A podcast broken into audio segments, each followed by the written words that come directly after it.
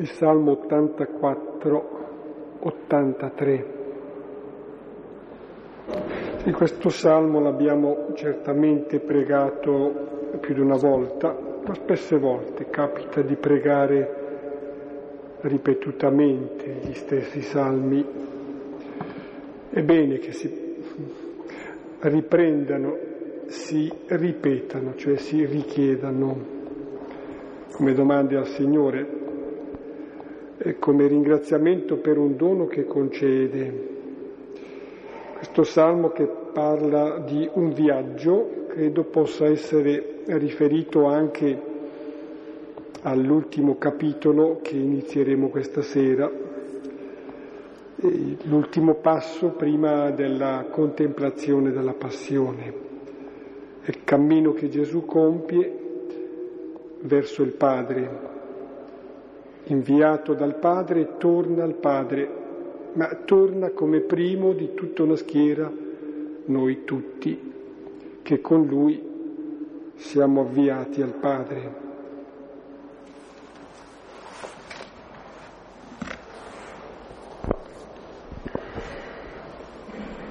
Ecco, questa sera ci troviamo nell'ultimo capitolo prima della Passione.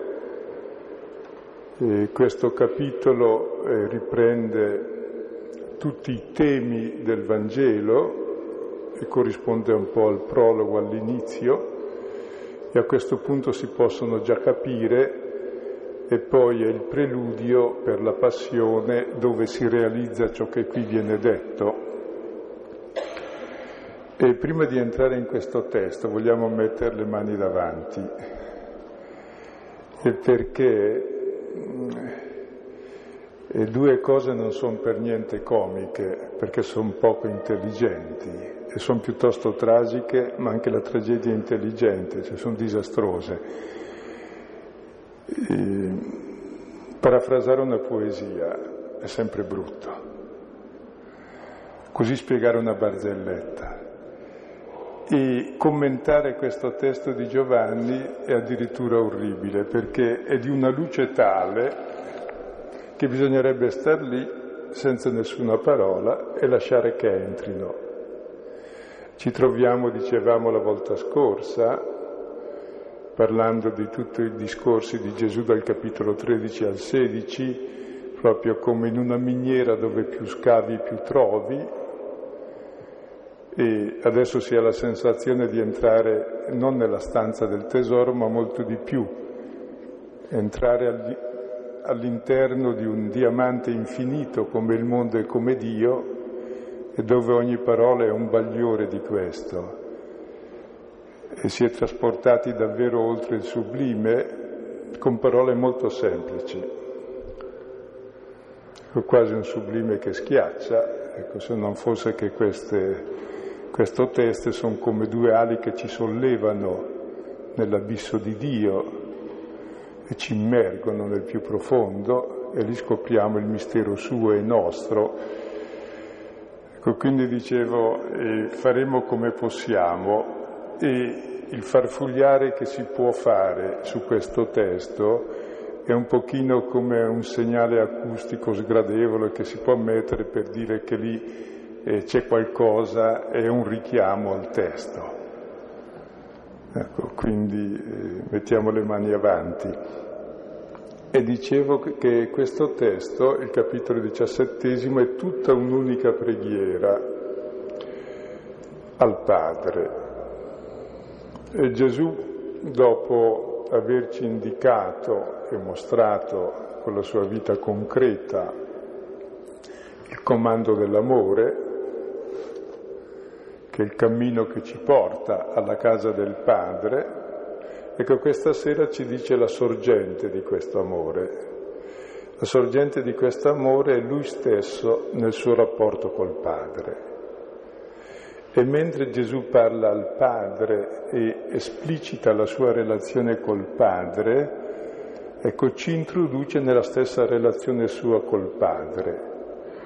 Cioè l'eredità che Gesù ci lascia non è la salvezza nel senso che ci dà qualcosa che ci salva, è, No, l'eredità che ci lascia è la sua identità di figlio,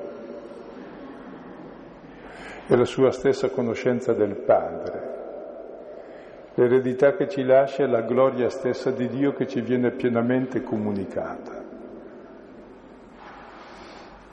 E tutto il capitolo 17, dicevamo, è una preghiera rivolta al Padre, è proprio la finestra sull'io più intimo di Gesù, nella sua relazione col Padre e con tutti i fratelli, Ecco, ci entriamo in punta di piedi con molto rispetto ecco, e con occhi molto attenti e purificati perché eh, si può facilmente scivolare su queste parole eh, dicendo sono scontate.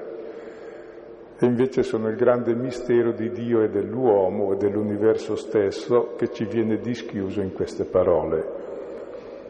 E l'articolazione del testo, ecco, prima di presentarlo, eh, è difficile farla perché il testo non puoi dividerlo, come una persona non sta bene dividerla a pezzi, però c'ha articolazioni che si muovono e che sono vive e allora l'inizio e la fine parlano della gloria, che è lo splendore di Dio, la sua essenza, quella gloria che viene comunicata all'uomo e questa gloria è l'amore tra padre e figlio che abbraccia l'universo. E al centro eh, questa gloria viene dichiarata proprio nel rapporto che Gesù ha con il Padre e che trasmette a noi nei suoi vari aspetti. E questa sera facciamo i primi cinque versetti. Ancora prima di leggerli, eh, voi sapete che Giovanni non contiene il Padre nostro, Ecco, e questo testo è una parafrasi del Padre nostro, ma fatta da Giovanni. Cioè, tutte le varie richieste del Padre nostro escono con un linguaggio diverso e approfondite, con uno sguardo contemplativo in questa preghiera, perché la preghiera del Padre nostro contiene tutto ciò che Dio ci vuol dare, ci vuol dare se stesso come Padre. E tra l'altro, non a caso tutte le parole sono calcolate, sei volte Dio è chiamato Padre, sei è il numero dell'uomo, Gesù lo chiama Padre e il Figlio, aspetta che anche noi diciamo per la settima volta Padre nostro. Allora la creazione entra nel riposo di Dio e noi stessi raggiungiamo il fine della creazione. E questa settima volta in cui si dice Padre spetta a ciascuno di noi quando siamo entrati nel mistero del Figlio. Possiamo, direi, leggere il testo e poi ci fermiamo un po' con la lente di ingrandimento sulle varie parole. Capitolo diciassettesimo i primi cinque versetti.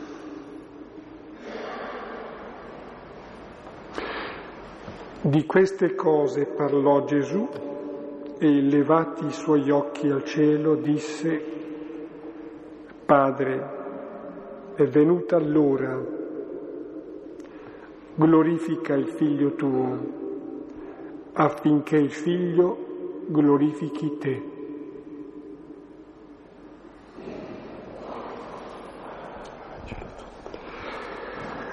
Già che gli desti potere su ogni carne di dare loro a quanto gli, da, gli hai dato vita eterna. Ora questa è la vita eterna, che conoscano te, l'unico vero Dio e colui che mandasti, Gesù Cristo. Io ti glorificai sulla terra avendo compiuto l'opera che mi hai dato perché la facessi. E adesso glorificami tu, Padre, presso te stesso, con la gloria che avevo presso di te prima che il mondo fosse. Con questo inizio della preghiera di Gesù comincia con la parola Padre e poi termina pure con la parola Padre e si parla due volte del Figlio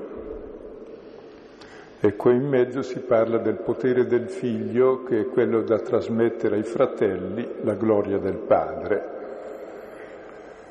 Ecco, e il tema del brano è la gloria, come lo sarà poi di tutto il testo, la gloria che è lo splendore di Dio, eh, ciò che è proprio di Dio, che viene comunicata a noi. Ora dicevo, vediamo per ordine i vari elementi, e prima però un elemento fuori campo. Cioè questo testo è un dialogo tra il figlio e il padre. dove non comincia col l'io il dialogo, ma comincia col tu, col padre. È quel dialogo col che fa esistere l'io. Ed è quel dialogo nel quale si esprime, attraverso la parola padre, sia l'essenza di Dio che è Padre, espressa dal Figlio in quanto Figlio, e noi stessi dicendo questa parola raggiungiamo l'essenza di Dio e la nostra verità profonda di figli. Il nostro vero mistero è che siamo figli di Dio non solo di nome ma realmente. E mentre Gesù parla al Padre davanti ai discepoli, ci comunica questa parola, cioè questa parola è comunicata a noi, per cui entriamo anche noi in questa parola di Gesù col Padre. E ciò che Gesù ci vuol dare in questa preghiera, lo vedremo nelle successive sere, non è che ci verrà dato chissà quando, ci viene dato mentre leggiamo questo testo. Ci viene aperto il rapporto col Padre, che è lo stesso rapporto che ha Gesù, che vediamo nel testo. Per quello lui parla davanti ai discepoli e rivela il suo mistero più intimo. Ecco, non c'è un testo più elevato di questo eh, in tutta la scrittura. E allora vediamo un pochino così come possiamo e torno a ripetere che e le parole che possiamo dire sono dei segni molesti per richiamare al testo, ecco, sul quale poi sosterremo o sosterrete. Primo versetto. Di queste cose parlò Gesù e levati i suoi occhi al cielo disse, Padre è venuta l'ora, glorifica il figlio tuo affinché il figlio glorifichi te. Ecco,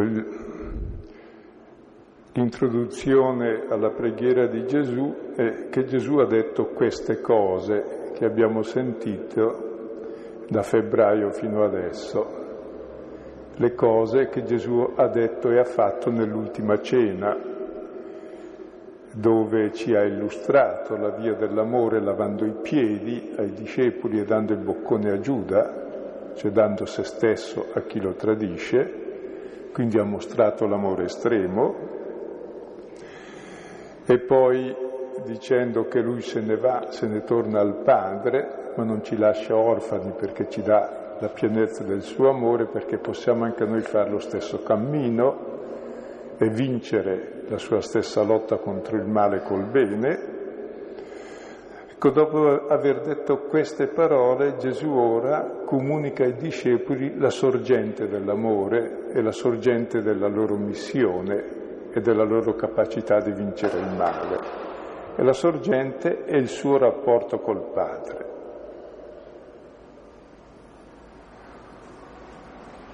Che gli dà il suo essere figlio di Dio e lo comunica a noi attraverso queste parole. E prima di parlare leva gli occhi al cielo. Ecco richiama Padre nostro che sei nei cieli, ma eh, si ritrovano tutte le domande del Padre nostro però ampiamente illustrate. Ecco, il cielo indica la sfera del divino, quel cielo che si era aperto nel battesimo per far scendere lo Spirito, quel cielo da dove era risuonata la voce del Padre per consolarlo davanti alla sua morte. Ecco, quel cielo che Gesù aveva detto, voi vedrete il cielo aperto, cioè Dio che si squarcia e scende sulla terra. Ecco, quel cielo che sarà poi il suo fianco aperto dal quale esce il mistero di Dio, cioè del suo amore. Ecco, Gesù leva gli occhi verso il cielo e la sua preghiera è tutta i suoi occhi verso il cielo, dove la priorità sempre della persona è dove pone l'occhio, lì sta il suo cuore, quindi è il Padre, quel Padre che fa sì che lui sia figlio, per cui all'inizio Gesù comincia in terza persona, poi passa alla, seconda, alla prima persona io, ma prima c'è il tu. E dopo questo io e questo tu e ha un terzo polo fondamentale. Se Dio è padre, Gesù è figlio, Gesù è figlio perché gli altri gli sono fratelli. E allora tutta la preghiera è rivolta poi ai fratelli ed è praticamente la struttura di ogni preghiera. All'inizio c'è il Padre, che cioè quando preghi tu non guardi te. Ci sono preghiere in cui si guarda sé, benissimo, autoanalisi possono far bene. Ecco, qui invece si guarda l'altro, che è qualcosa di più dell'autoanalisi. Perché chi parla d'esperlu le mat, si dice, si parla con l'altro. Chi parla, chi parla, con se stesso è uno che non dialoga con nessuno, è chiuso in sé, cioè è matto. Si parla sempre con l'altro. E la priorità è data all'altro che entra in te e a lui rispondi. E quell'altro vedremo è padre. E poi, nella misura in cui sei unito all'altro, che è padre, tu ti percepisci come figlio che capisce l'amore del padre e se tu hai l'amore del padre che ama tutti i figli, nella tua relazione col padre sono inclusi tutti i fratelli. Per questo dalla preghiera di Gesù che sei volte dice padre, l'Evangelista si aspetta che scaturisca la nostra preghiera di lettori che dicono Padre nostro finalmente, perché siamo entrati anche noi nel Padre, ma prima deve entrare sei volte in noi il Padre. Il 6 dicevamo è il numero della creazione dell'uomo creato al sesto giorno. Proprio nella nostra completezza di unione col Padre possiamo entrare in Dio stesso e dire Padre nostro. E la prima parola di Gesù è Padre. In ebraico Abba, ecco, Abba è la parola eh, ba, ba, ba, il primo balbettare del bambino ed è la prima relazione un, di cui uno prende coscienza, il primo altro da sé che gli vuol bene, che poi scopre che sta all'origine della sua vita.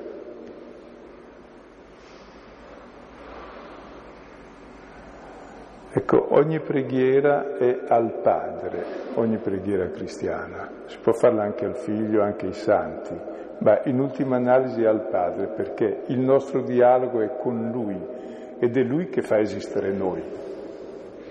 Ed è in questo dialogo che noi nasciamo la realtà di figli e di fratelli. E non c'è la parola Dio o Signore o Altissimo o Potentissimo, c'è la parola papà, molto familiare, eppure quel papà che sta nei cieli. Cioè il mio papà è Dio e Dio è mio papà.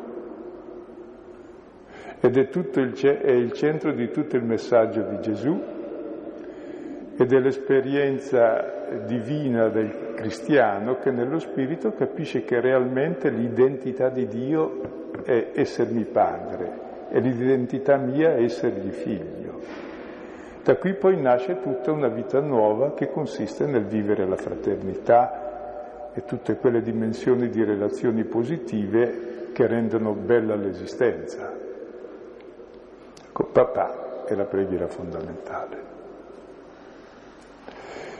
E chi non conosce il padre e non conosce la sua identità. Padre vuol dire origine, vuol dire identità, appunto.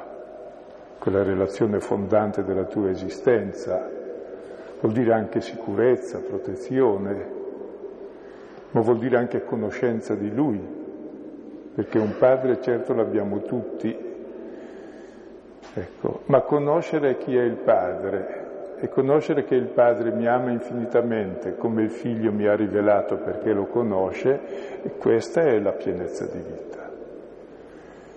E il mio cattivo rapporto con lui viene a essere il mio cattivo rapporto con me e con tutti gli altri. Si chiama peccato originale. E Gesù viene a riaprirci questo rapporto totale col Padre, papà. È venuta l'ora. E ricordate il, la prima azione che ha fatto Gesù a Cana? dice a Maria la madre, qui dice padre. Non è venuta madre, non, donna, non è ancora venuta la mia ora? Cioè già dall'inizio Gesù pensa all'ora in cui si rivela la sua gloria, l'ora decisiva, e tutto il resto è un cammino verso quest'ora.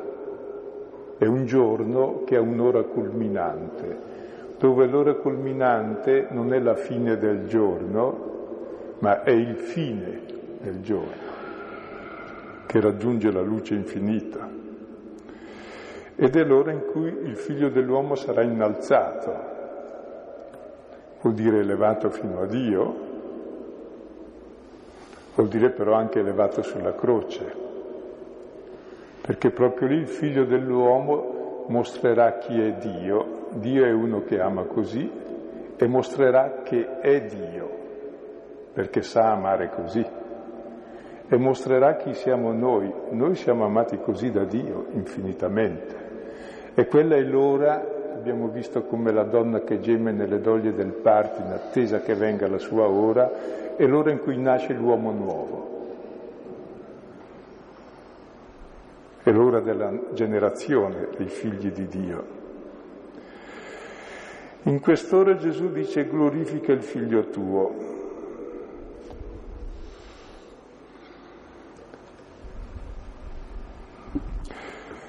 Ecco, che cos'è la gloria del figlio?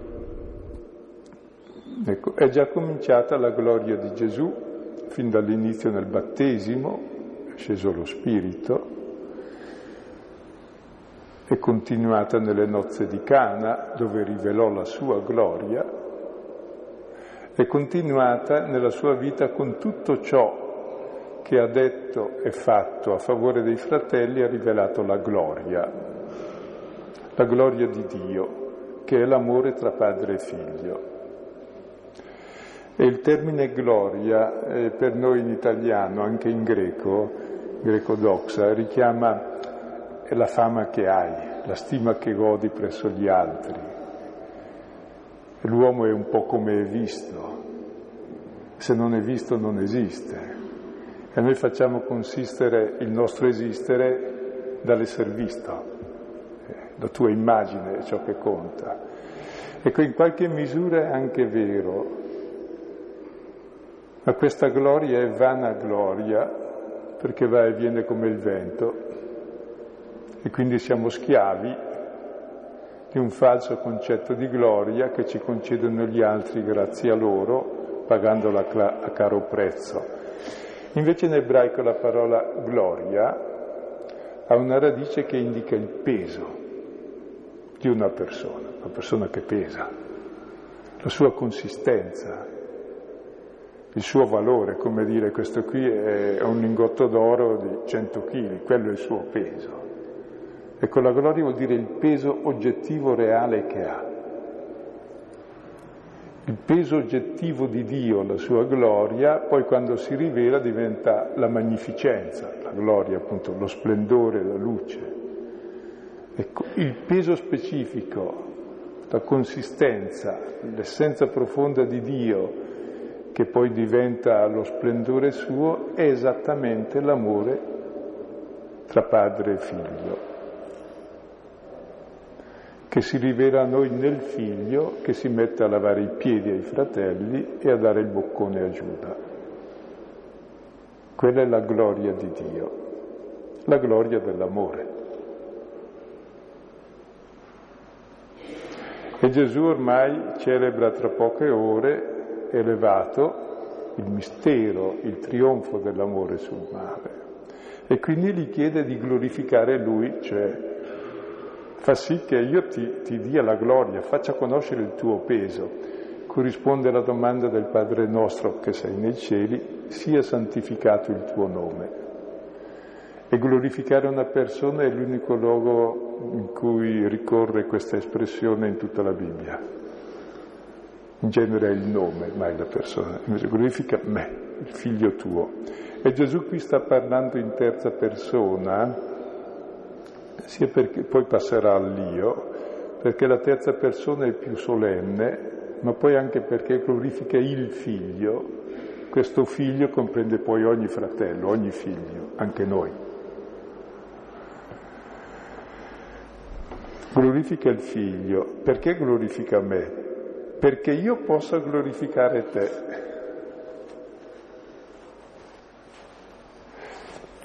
Cioè, se io come figlio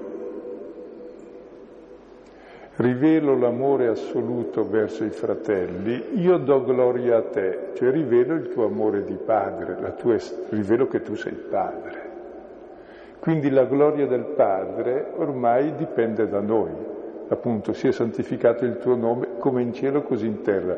In cielo è già santo, vuol dire unico, splendido, tu solo sei santo che sia santo anche sulla terra, anche in mezzo a noi.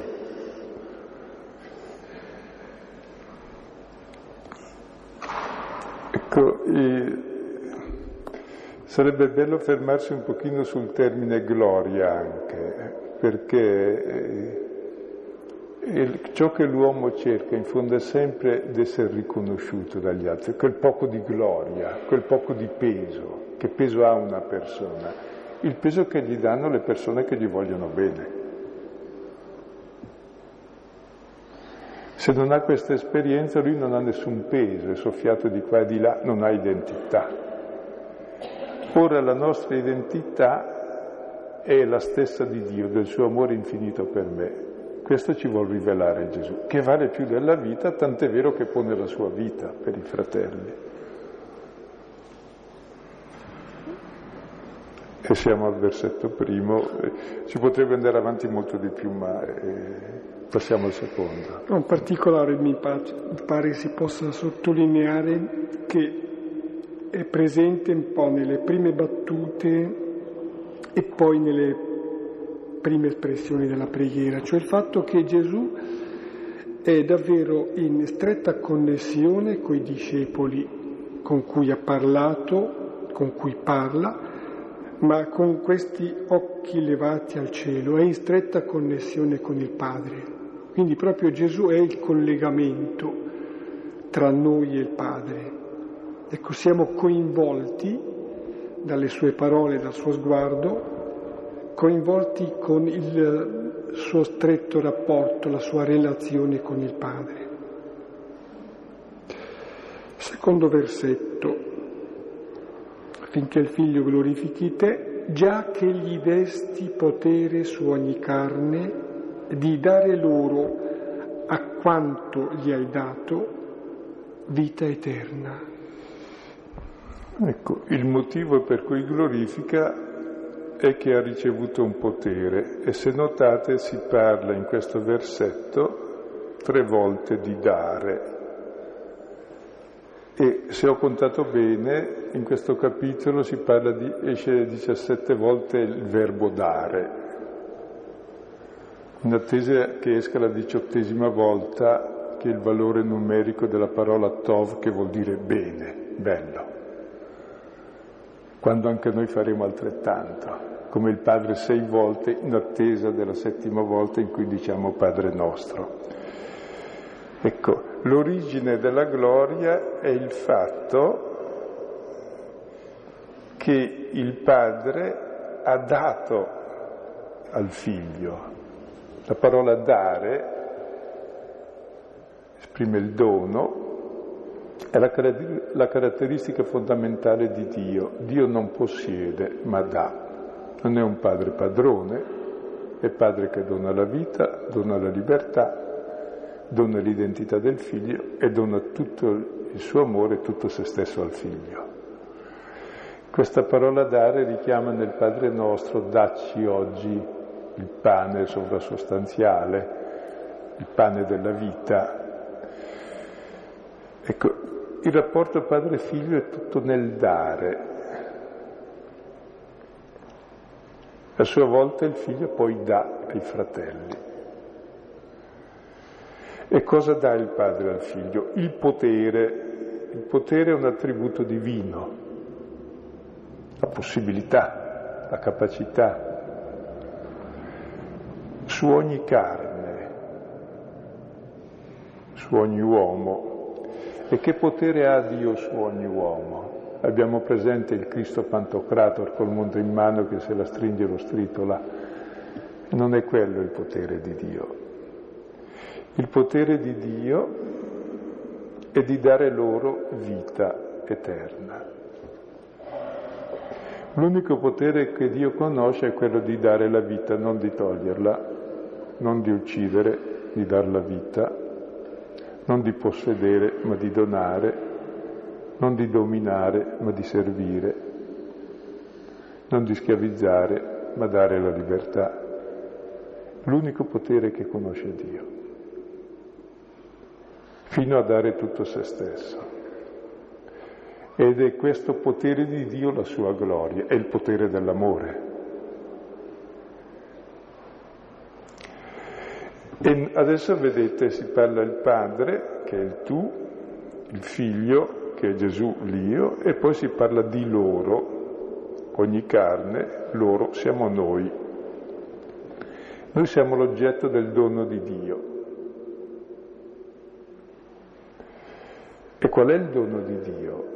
È la vita eterna. E poi spiega cos'è la vita eterna, conoscere il Padre. E cos'è conoscere il Padre? È la gloria di Dio.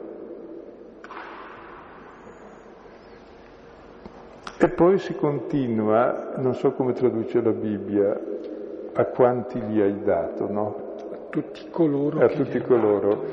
Ecco, in greco, in questo punto, in tutti gli altri punti dove esce questa espressione, esce altre tre volte in questo capitolo, si dice non quanti ma quanto al singolare. Perché loro, cioè tutta l'umanità insieme, non sono tanti, sono uno nel figlio, nell'unione tipica dell'amore come vedremo.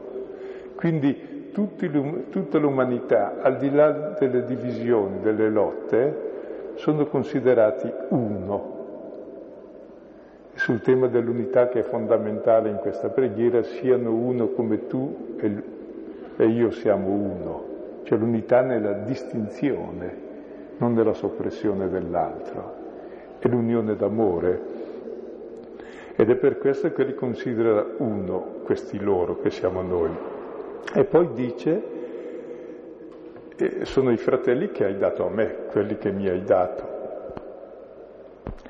Quindi eh, Gesù ha ricevuto dal Padre che cosa? Ha ricevuto il suo essere figlio e ha ricevuto noi tutti come suoi fratelli e viene a rivelarci che tutti noi siamo figli come lui. Per questo l'umanità può essere una, al di là delle esperienze che da sempre facciamo. Ma questa unione, questo essere uno nell'amore è il desiderio profondo dell'uomo, che poi si esprime in modo brutale, nell'essere uno sopprimendo gli altri, che è il contrario. Invece c'è l'unione L'aspirazione profonda è come la forza d'attrazione di gravità nella natura, così il desiderio profondo dell'uomo è l'essere uno, ma non nella soppressione dell'altro, ma nell'unione d'amore che è distinzione. Ecco. E Gesù ha il potere su di noi di dare a noi, che siamo uno in Lui, la vita eterna, cioè la vita stessa di Dio. La parola vita eterna in Giovanni corrisponde al regno, al, regno di Dio, venga il tuo regno sulla terra. Cioè che noi possiamo avere sulla terra la vita stessa di Dio, perché il regno di Dio che è Padre è che noi viviamo da figli e da fratelli e questa è la vita eterna. Penso il desiderio, il sogno dell'uomo, dell'umanità è in qualche modo l'essere una cosa sola, cioè il desiderio di una comunione, di una, più che una comunicazione, una comunione. E questo è il desiderio e il sogno di Dio, che ha una forza e una valenza infinita. La vita eterna, Versetto terzo, questa è la vita eterna, che conoscano te, l'unico vero Dio e colui che mandasti, Gesù Cristo. Ecco, Gesù spiega cos'è la vita eterna e conoscere te, Padre. La vita del figlio è conoscere il Padre, se no non è figlio. E la parola conoscere non vuol dire semplicemente sapere che c'è, è chiaro che c'è, ognuno ha un padre. Conoscere è quella relazione profonda, intima di amore, ecco, che è la parola dominante in tutto il capitolo poi, perché il problema è conoscere e prendere coscienza dell'amore del Padre. Allora hai il tuo peso, la tua gloria, la tua identità. E allora hai questo amore e ti vuoi bene e sai voler bene. Quindi il problema è conoscere te, te come padre, l'ha appena chiamato padre, e te sei l'unico vero Dio. L'espressione unico e vero è riferita sempre a Dio, Ecco, il nostro Padre è l'unico vero Dio e conosciamo tante forme di Dio che non sono così. E sono tutte false, e sono tante, e le abbiamo dentro tutte. Il Dio padrone, il Dio giudice, il Dio tremendo, il Dio delle guerre, il Dio per cui si fanno le crociate, il Dio che giustifica i potenti, tutte le nostre proiezioni che facciamo su Dio, che Dio è il campo di proiezioni infinite, poverino. Per questo dice non fatevi nessuna immagine. Ce l'ha detto all'inizio per, per difendersi un po', ma non ci è riuscito tanto. E quando è venuto a rivelarsi abbiamo detto no, non è così e l'abbiamo messo in croce appunto. Perché noi abbiamo altre immagini, non dell'unico vero Dio, che è conoscere te come Padre e come si fa a conoscere il Padre? Lo conosci nel Figlio che tu hai inviato per rivelare al mondo il tuo amore e salvarlo. Da che cosa? Dall'ignoranza di avere un Padre, dal non sapere che siamo figli e fratelli. Ed è questa la vita eterna, sapere che lo siamo. E colui che mandasti è Gesù Cristo. È l'unica volta che Gesù chiama così se stesso in tutti i Vangeli. Gesù il Messia.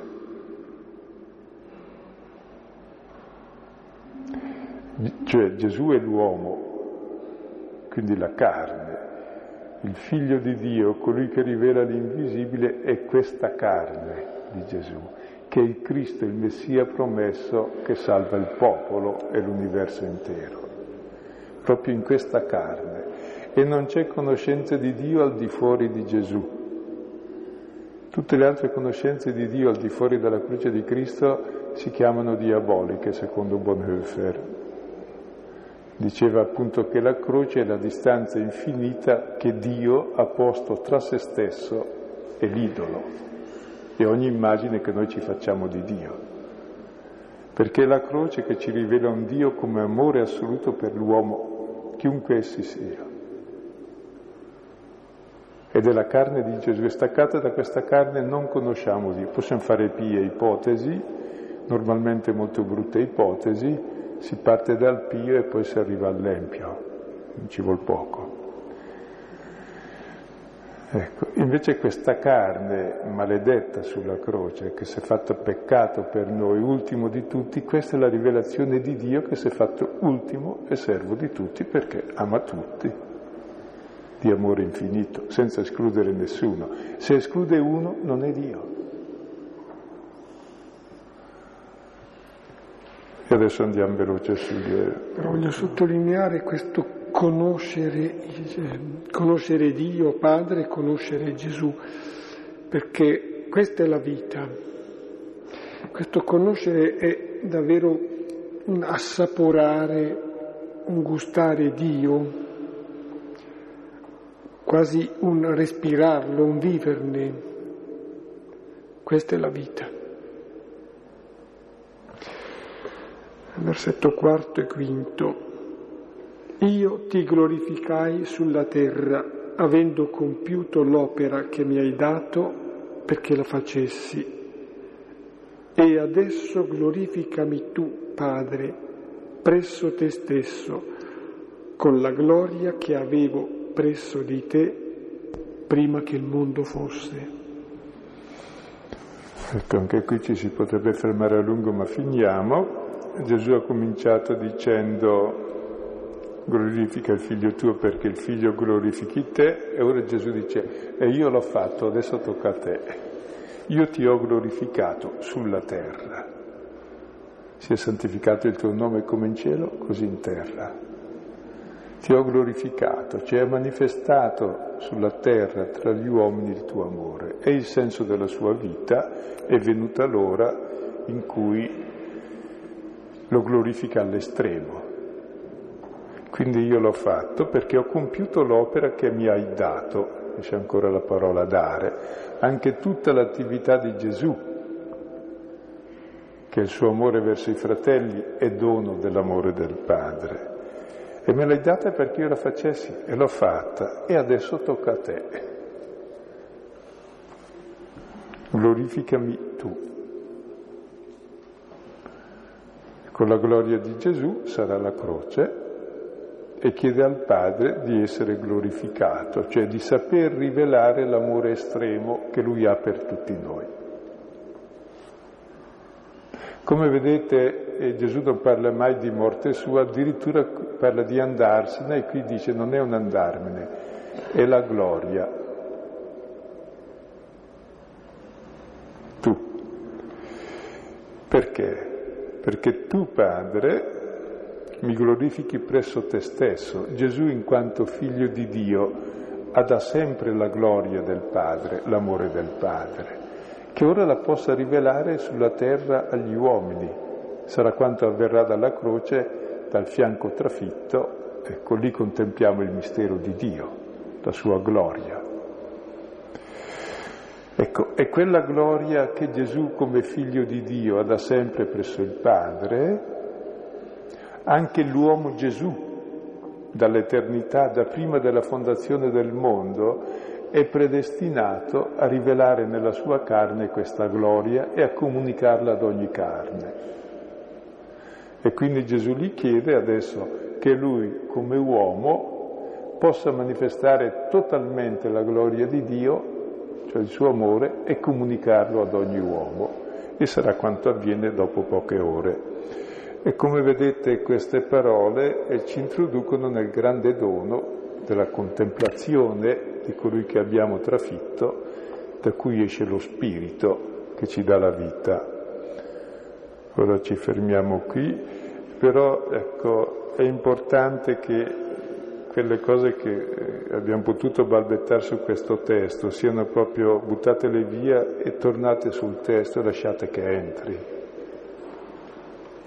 E la preghiera di Gesù non ne possiamo fare una migliore. E ascoltando questa entriamo nel suo rapporto col Padre e ritroviamo la nostra identità di figli e siamo capaci poi di vivere da fratelli. Quindi come testi utili suggeriamo appena qualcosa. Beh, il salmo che abbiamo pregato all'inizio, il salmo 84, 83, il salmo 27, che pure è un salmo che spesse volte ripetiamo, e poi semplicemente due testi. Beh, primo dal Vangelo di Giovanni, al capitolo primo, dal versetto primo al versetto diciottesimo, il cosiddetto prologo, che qui ripreso a una profondità ulteriore. Poi da... E volevo approfondire meglio questo tema della gloria di Dio. E, mi sembra che possiamo, possano farlo solo proprio quelli che noi consideriamo i santi, perché noi poveri uomini sulla terra riusciamo ben poco a glorificare Dio, perché mentre Dio ama tutti, noi invece penso ne escludiamo parecchi. Per cui come possiamo glorificarlo veramente se non siamo capaci di corrispondere all'amore di Dio? Perché in realtà è questo che Giovanni ci vuole comunicare la vita eterna è conoscere il vero Dio, quindi comportarci da veri figli e da fratelli, cioè amare tutti, anche noi, senza distinzione. Ma questi attributi che sono divini, noi come figli riusciamo a malapena ad averli. Eh, sono attributi che ci dovrebbero essere commisurati con l'amore che dobbiamo a Dio, ma in realtà nella pratica io personalmente riesco a malapena ad amare qualcuno in più dei soliti. Ecco, quindi mi chiedo come pos- posso glorificare Dio in questa piccola misura con cui riesco a farlo e quindi proprio Proprio questo mi interessa per poterlo amare di più nei fratelli. Grazie. Eh, credo che tutti cerchiamo la stessa cosa e Gesù poi dirà in seguito glorificami in loro. Cioè, Gesù chiede noi, eh, di essere glorificato in noi e come è glorificato Gesù in noi? Lui è il figlio. È glorificato in noi quando lo riconosciamo come fratello. E chi è Gesù il figlio nostro fratello? È l'ultimo degli uomini. Il maledetto in croce. Quando noi comprendiamo il suo amore per noi, ecco, allora noi accogliamo il suo amore e lo glorifichiamo e sappiamo rispondere all'amore nella misura in cui lo riceviamo.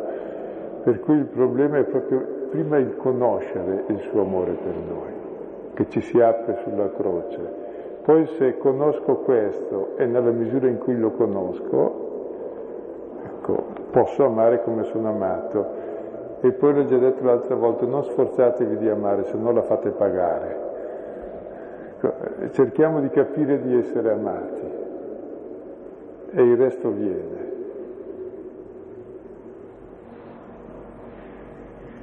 Infatti il problema del Vangelo è proprio conoscere questo amore. Tutto il Vangelo è rivelazione del padre nel figlio, cioè di questo amore attraverso l'amore dei fratelli, perché noi lo conosciamo. Nella misura in cui lo conosci, allora entri. Ciò non toglie che poi cadiamo mille volte, così, però davvero lo spir- è lo spirito in noi che grida Abba e che ci fa riconoscere il figlio nel più piccolo dei fratelli, nel minimo, nel microteros. E allora diventiamo noi figli ed è proprio l'ultimo degli uomini che ci fa figlio, perché amando lui riconoscendolo figlio del Padre, conosco il Padre e divento figlio io. Ed è un cammino certamente, ecco. Vedete, è più facile ridurre il cristianesimo a una bella pratica liturgica con un turibolo, anche gli ambrosiani poi lo tirano così bene che gli altri non sono così bravi, li fanno giri strani, molto complicati, di sesto grado superiore. E non è il fumo d'incenso, non è tante belle liturgie che glorificano Dio, è l'amore verso il povero Cristo. Perché? Perché è figlio di Dio e mio fratello, allora divento figlio, io riconosco il Padre e allora veramente la vita diventa bella, diventa lo splendore di Dio sulla terra, se no è ciò che vediamo e che facciamo anche noi quotidianamente. Ed è ancora l'ignoranza che c'è in noi.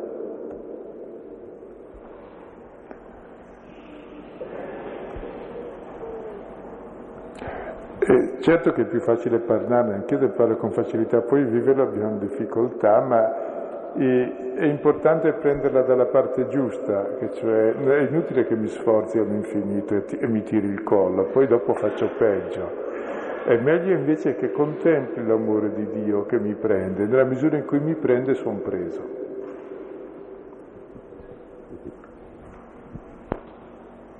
Eh, a me ha colpito un, un particolare.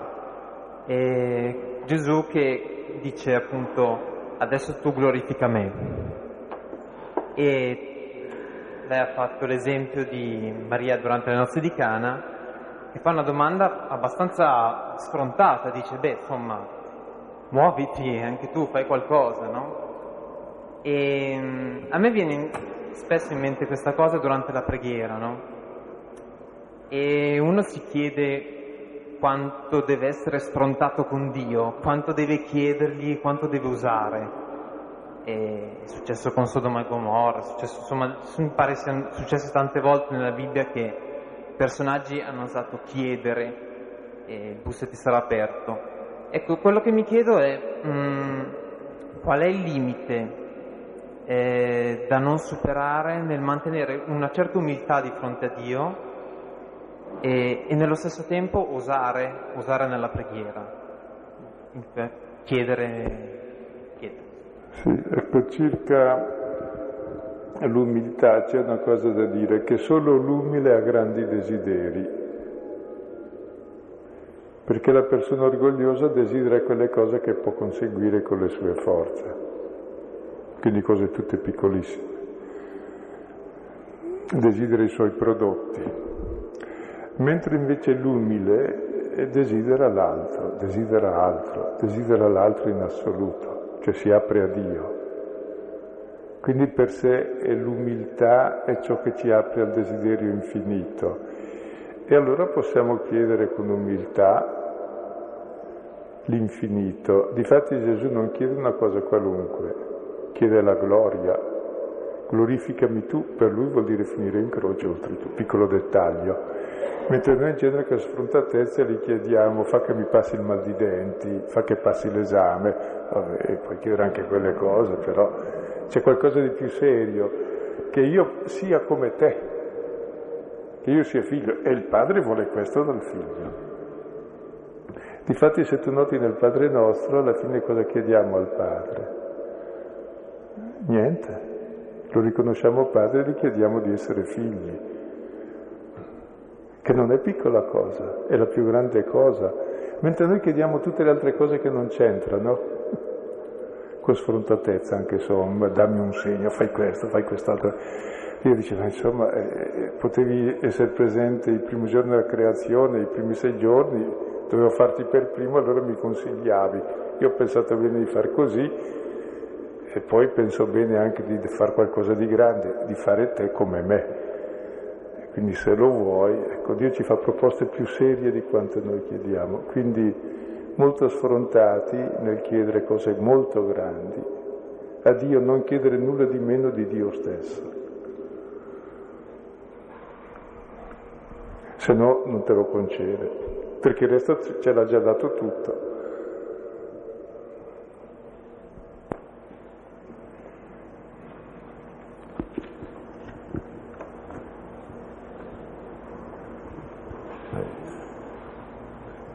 Padre nostro eh, effettivamente la cosa più bella che si può notare è questa invocazione che noi possiamo fare anche forse un pochettino più limitatamente a quello che può essere anche il nostro Padre, rivolgendosi a una figura superiore, eh, noi veniamo subito illuminati di eh, saggezza e quindi nell'ambito della saggezza prendiamo delle decisioni eh, più sagge e quindi eh, facciamo una vita generalmente piena d'amore o almeno dovremmo essere portati a farlo. Quindi sicuramente questo è un punto eh, meraviglioso. Ecco, l'unica cosa che mi viene in mente non è forse questo un, una visione umana di quello, una proiezione umana di quello che vogliamo noi possa essere il, il, il Dio. Sono un po' confuso con sì, no, ma è, è abbastanza chiaro però. Cioè quando ci rivolgiamo a Dio come Padre, ecco, che è un po' l'essere superiore e abbiamo esperienze anche nella vita, certamente da lì riceviamo luce e sapienza. Ecco, che non è magari la nostra proiezione questa immagine di Dio. Si può capovolgere, non è che tutto il mondo è proiezione di Dio, perché tutto ciò che uno fa porta la sua impronta, come tutto ciò che facciamo noi o che pensiamo hanno l'impronta più o meno di ciò che siamo. Ecco, e così la nostra esperienza fondante, che è quella di essere figli, e se manca questo non siamo, e quindi riconosciamo il padre, madre, ecco, evidentemente quando parliamo di Dio parliamo per analogia sempre. Forse quando usiamo la parola padre non è più un'analogia. Infatti dice non chiamate nessuno padre, perché uno solo è il padre. Gli altri sono progenitori, stanno al posto del genitore. È lui che ti ha pensato, ti ha voluto, ti ha amato dall'eternità nel figlio. E poi il padre ecco, è immagine di questo padre dal quale viene ogni paternità nel cielo e sulla terra. Cioè è l'origine, il principio di tutto e tra l'altro la ricerca della propria origine, del proprio principio, in modo da ritrovare l'identità e la sorgente della vita è il desiderio profondo dell'uomo. E se c'è un desiderio profondo non può essere frustrato, se no non c'è. Se noi abbiamo desiderio di mangiare, necessariamente c'è il cibo, se no saremmo già morti da sempre. Se abbiamo bisogno di respirare, necessariamente c'è l'aria, se no saremmo già morti di gas, già prima. Quindi quello che è il desiderio profondo non può essere proiezione. Le altre cose sì.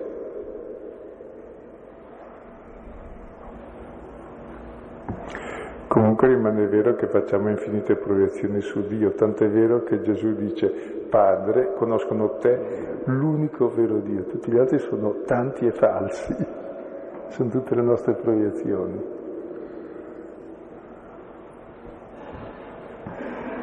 E lo conosci nel figlio che ci ama così. E possiamo concludere col Padre nostro. Quanto mai opportuno.